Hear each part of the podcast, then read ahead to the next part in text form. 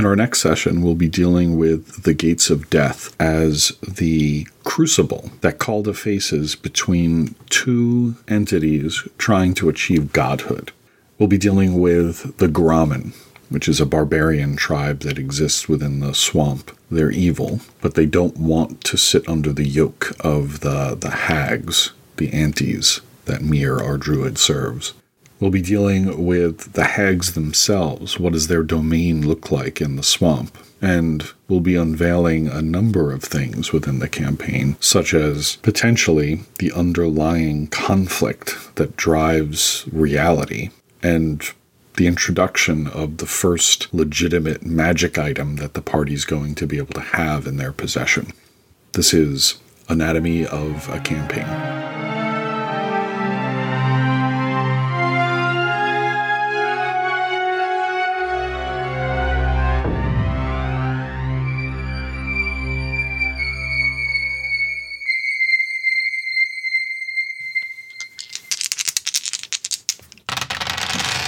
So the key things coming up in this next session begin with the the gates of, of death that Calda is at, and per the campaign rules, he has to face a, an extremely dire challenge. Something that gives him maybe a 50 50 chance of success. The dice, more than anything, will determine if he's able to make it out alive. And that, as I mentioned in the last audio journal, is kind of a key problem because if he doesn't make it out alive, the motivation for what the party is currently pursuing kind of walks out the door. Additionally, I have committed to not having people sitting around in the game for long stretches of time with really nothing to do. And so I'm going to have to design this battle in the, the land of death in a way that allows the other players to be a part of it.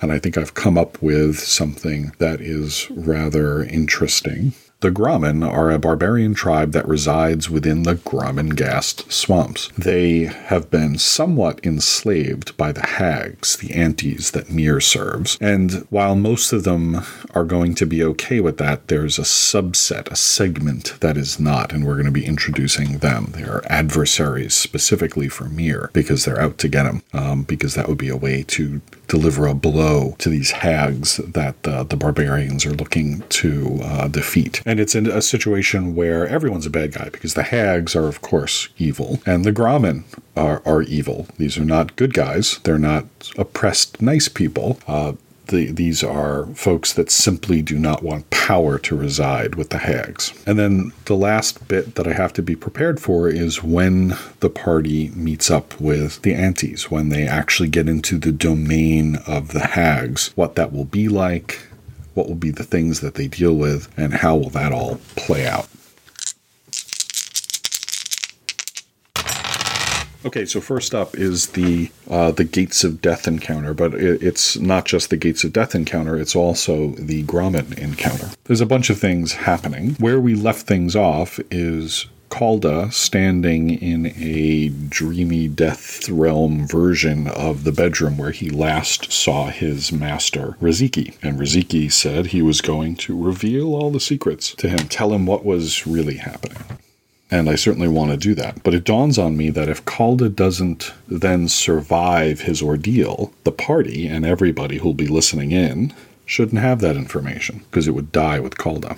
The way I'm going to structure this is I'm not going to start with the conversation with Raziki or whatever entity this is in Raziki's form. I'm going to start after that conversation with Calda falling through the mists. And we're going, if he survives, before he wakes up in the real world again. We're going to flash back to the conversation. So if he wants that information, he's going to have to earn it through battle. So we're going to begin with Calda falling through the mists and landing on the deck of the Gregopos. This was Captain Castigari's ship from prior sessions. It's something the party was hoping to get their hands on. It's something that I, this is important, it's something that I have a map for already. He'll be on board a ship in the mists of of the land of death and he's going to be dealing with different things. I didn't want this to be a straight combat for Calda. He's going to be on board this ship. There's going to be maelstroms out in the ether, the ether. These black dangerous zones that the ship needs to avoid. And he needs to navigate the ship ultimately towards this bright light in the distance, which represents his soul, reconnecting with that and coming back into the land of the living. So the, the trick for him is to survive long enough to do that and to steer the ship so that it avoids any of these black, deadly regions.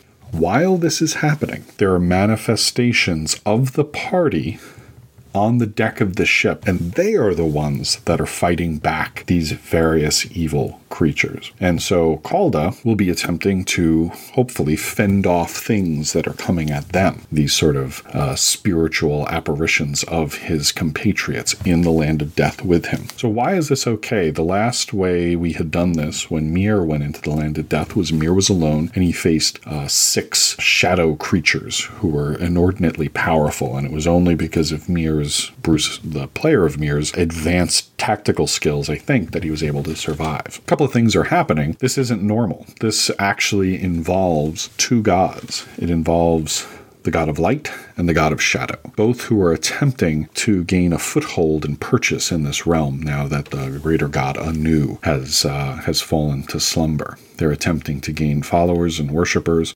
Calda will be between these two gods.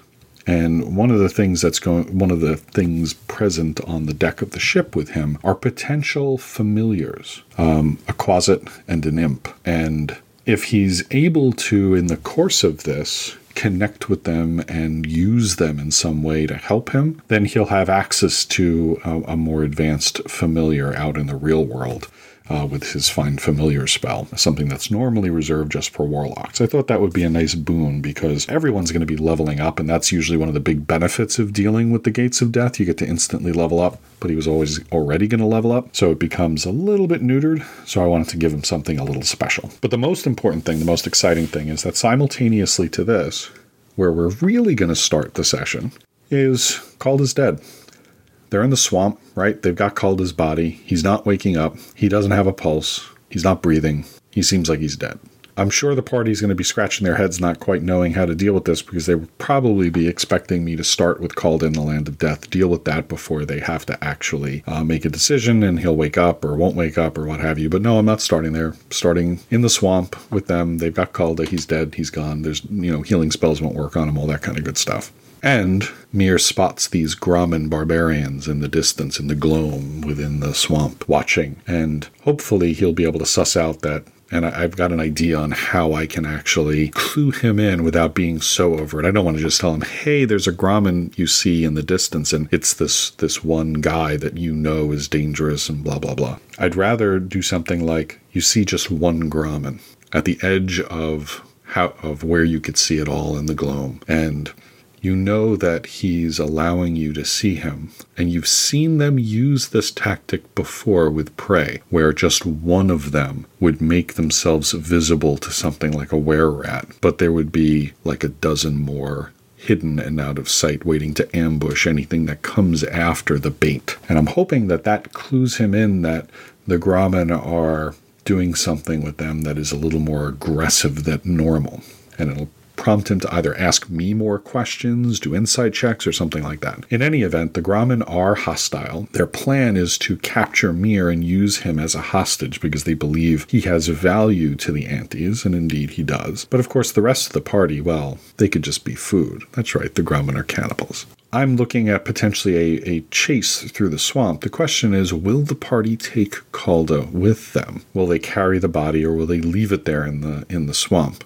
Regardless, the conjoined scenes are going to be and we're going to be running these simultaneously. The team moving through the swamps while Calda is dealing with this thing in the land of death. And what happens in the land of death and what Calda is doing will have ramifications on the things in the real world and vice versa. So if the party does not make good headway, the ship's not going to make good headway in the land of death. Getting away from the Grommen equates to moving towards the light.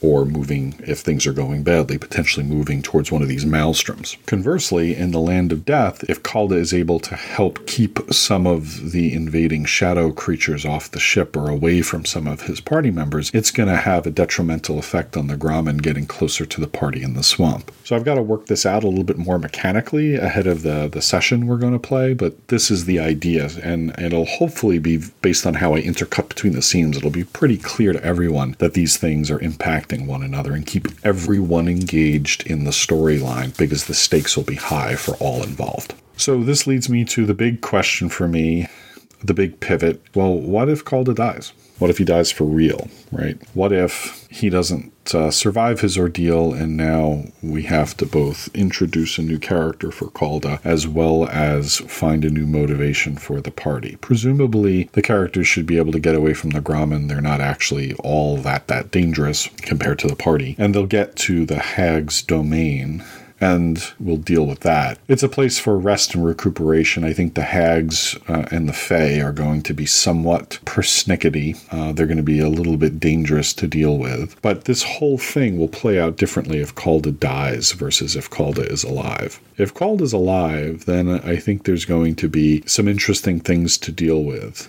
How will this change Kalda? Will Grayson change the way he portrays the, the tiefling wizard? He's made noises to the effect of potentially coming out of that in a way where he's worshiping a god, may even take a level of cleric. The, the goal for the party is going to be to take this long rest so they can all level up to three. We'll probably have to take a bit of a break so everyone can finalize those adjustments of their character sheets. There's definitely, this is definitely going to be predominantly a, a social encounter, but unlike past social encounters, this is going to be with everybody right? They're all going to have to navigate the social needs of, of the hags, as well as some of the other fae, and these Grommen slaves who are different than the ones that were hunting them out in the swamp. I think there's a lot of stuff that can happen here. I've put a lot of thought into how do I portray this? Right? How are the hags going to appear? And I don't think the hags can appear as you normally would portray them, meaning very ugly with lots of uh, disgusting things all around, body parts and odd displays. They can't. No, no mortal would be able to deal with that over the long term, right? I just don't think it's realistic.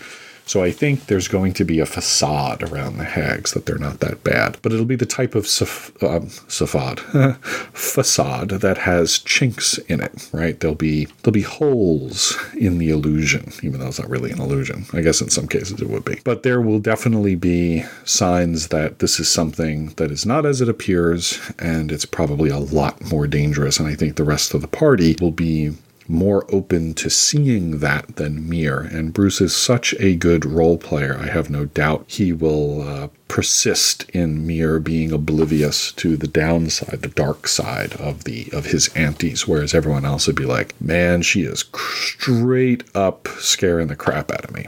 If Kalda's alive, we'll also be dealing with Kalda's personality, and that's going to be kind of fascinating because that could drive into something that's very lethal. If Calda acts like standard Calda, ooh, that's not going to work with the with the hags. But he would have gone through this this uh, this satori, right? This this experience with near death, and I'm hoping it changes him, and I'm hoping that uh, it has kind of a profound impact. Just because I think dramatically that would be a really cool thing to see happen with with Kalda if Kalda doesn't survive, I think then it becomes a question of, well, the hags kind of would like to get their hands on the Balnexicon, wouldn't they?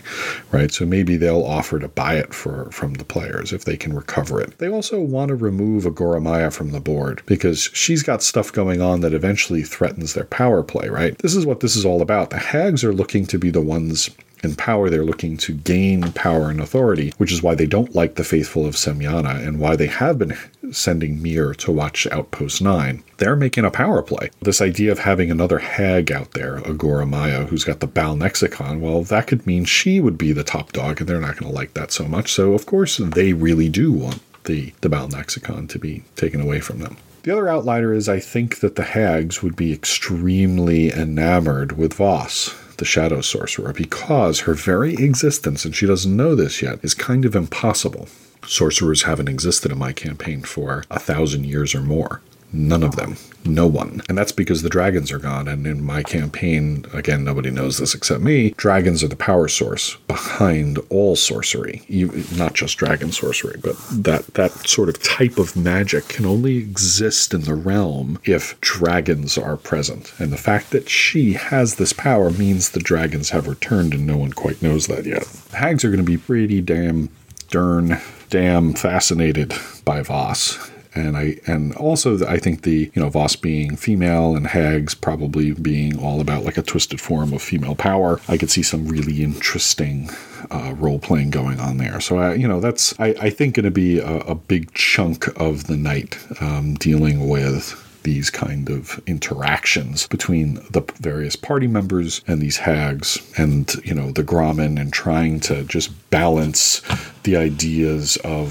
of what's happening uh, across the board in this this strange situation. I'm probably going to gift more than one magic item. It'll probably be something like a uh, a weapon, a piece of uh, defensive magic, and something that's miscellaneous that the party can then kind of, you know, split amongst themselves. I'm going to spend some time ahead of the game really looking through the magic items in the DMG to try to get some inspiration on how I want to set that up. It's really just an excuse to to give the group a couple of magic items. So, a lot of cool stuff happening in this session, a lot of uh, need for improvising based on things that happen in the beginning. Kaldra survives, and then if he does or he doesn't, how folks act with the uh, the aunties and their domain, which will be this kinder than you or gentler or, or more normal than you would expect area with people and families and all this stuff, but all of that is just a facade that uh, a veneer over something much more dangerous and disgusting. The aunties themselves being evil, evil, evil creatures and how the party deals with that. Which I think for for most of them it'll be about pushing aside or ignoring that or just trying to survive, right? Like just focusing on yep, be as polite as you can, take the help and get the hell out of there as soon as you can. But at the same time wanting to have the the long rest. I always overestimate what I can accomplish in our sessions. It could very well be that they only just get to the aunties. That's very, very possible. Or it could be that, you know, we get there and we deal with, you know, the long rest and they, they're able to level up. Overall, I think the session has a lot of meat to it, a lot of important stuff that's going on, and best of all, it's stuff that is involving every single one of the characters the things that I'm really watching out for are going to, uh, you know, I have a lot of complicated stuff going on here. I'm looking to coordinate multiple scenes happening at the same time. You know, anything can go south and go wrong. I think a, a lot of I could I could find that the session goes nothing like I expected to because there's so many pieces and parts that are very challenging, and the dice could not go in the player's way, you know, in their uh, in their favor, and we could find out that you know the Grommen wind up being a much more dangerous foe than I had anticipated. Maybe they don't get to the aunties maybe another character goes down right? Anything is is possible in in this game. And that you know that's the cool part but it's also the scary part because i have a lot of story stuff to convey here to to help push things forward uh, but very, very excited to see how this all plays out between the land of death and that sort of complicated thing with the ship. And then we're going to go back and we're going to potentially, if he survives his ordeal, we flash back to the conversation with Raziki, where Raziki is going to talk to him about the, the war between the gods and, and what's really happening. There's the entire thing with the Grommen chase in the swamp, which, as I said, that could turn against me. I don't think it will, but who knows? And then the dynamics of dealing with the aunties. So, a lot of opportunity for creativity, a lot of opportunity for things to go completely sideways. And I think I'm just going to have to make sure I take a nice nap and be ready and on my toes for this session so that I'm, I'm mentally capable of dealing with all the ups and downs and twists and turns, which I'm sure will happen.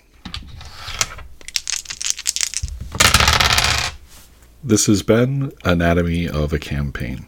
If you enjoyed this episode, consider subscribing, throwing us a review, or sharing with your other gamer friends. You can follow me on Twitter at Anatomy Camp. Thanks for listening.